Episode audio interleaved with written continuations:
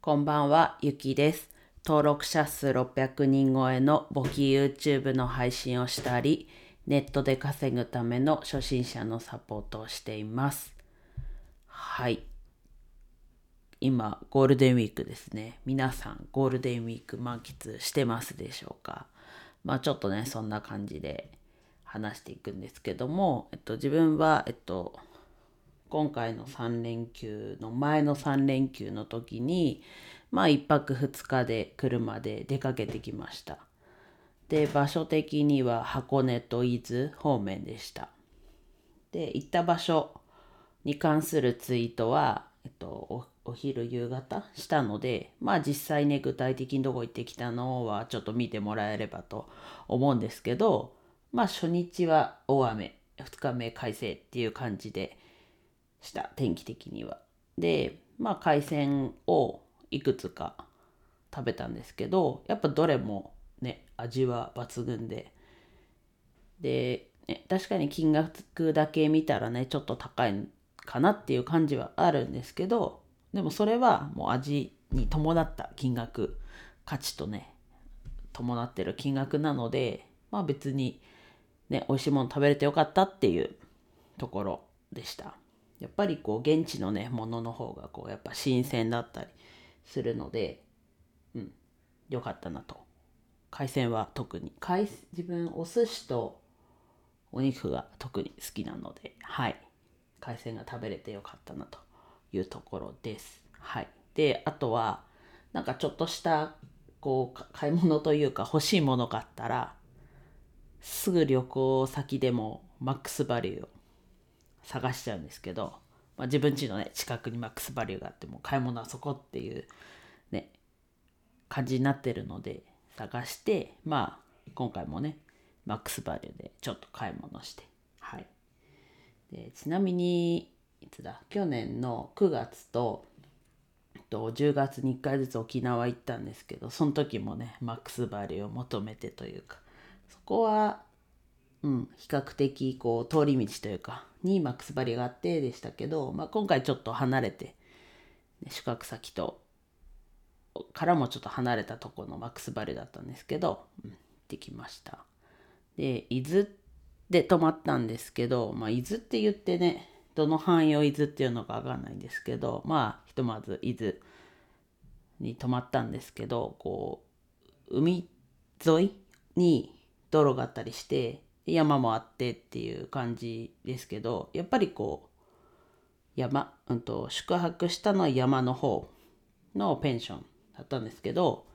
なんとね楽天モバイルが普通つながんないっていうことでまあ w i f i はあったのでね、まあ、別にネットはできたんですけどうん。あとその山が近い山と海が近いって話で言うとまあ山まで行くのに結構急な坂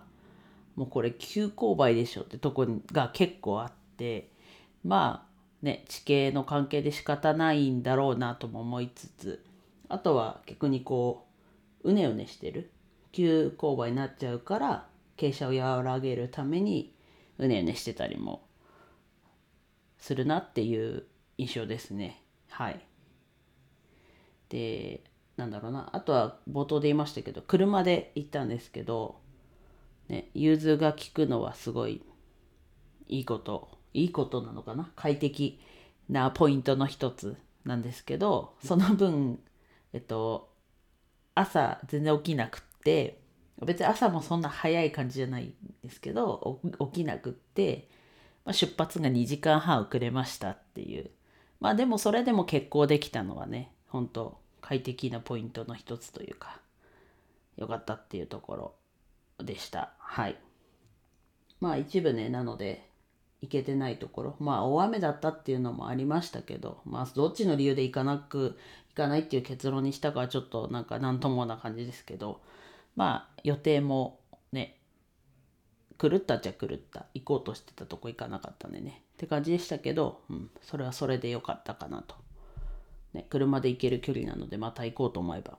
行けたりするので、はい。であと車なんですけど自分はも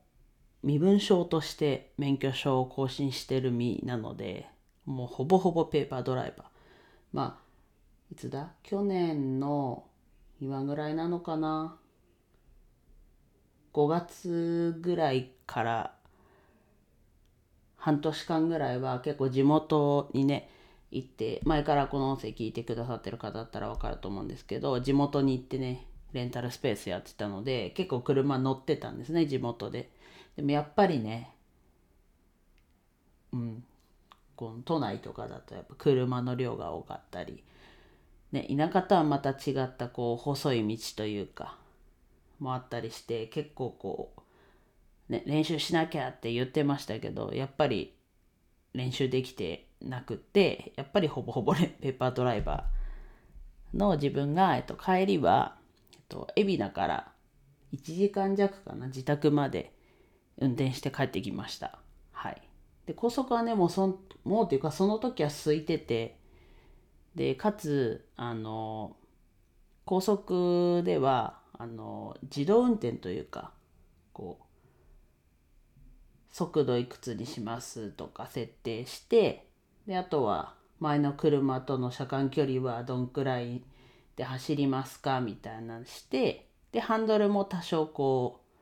うレーンキープしてくれるやつもついてる車だったのでもう基本ねブレーキに足を置いて速度設定してっていう風にと大きなカーブ以外はそれで行けたのでめちゃくちゃ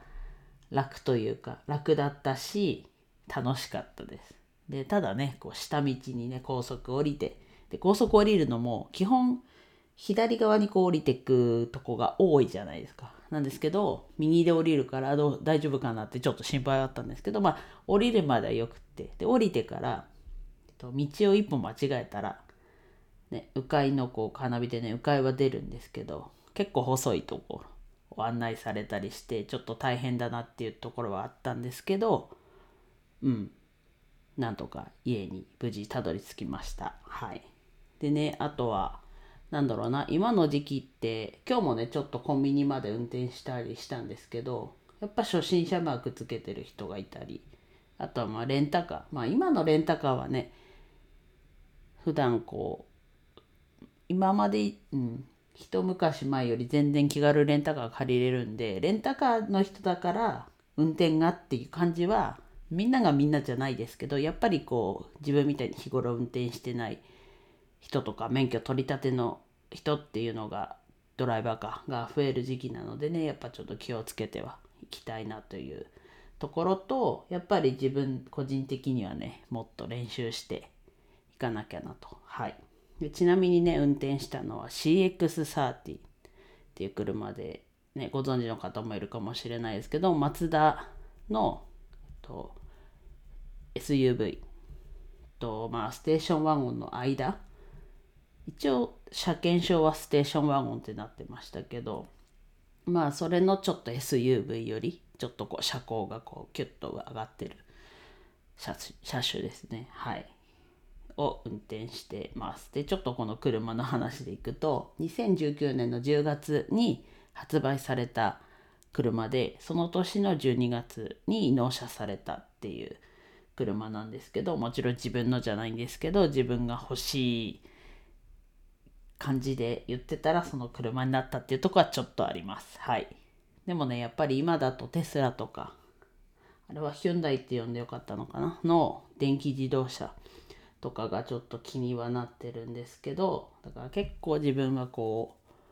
最先端寄りの車が結構好きなんだなと改めて思ったところでした。はい。ちょっとね、旅行の自分の話をしたんですけども皆さんなんかゴールデンウィーク出かけたりとかじゃないにしてもね勉強に時間をつく費やしてる人もいればいろんな人がいると思うんですけどもはいゴールデンウィーク皆さんはどのように満喫してるかコメントなどで教えていただければと思います。はいもう少しゴールデンウィークね続きますが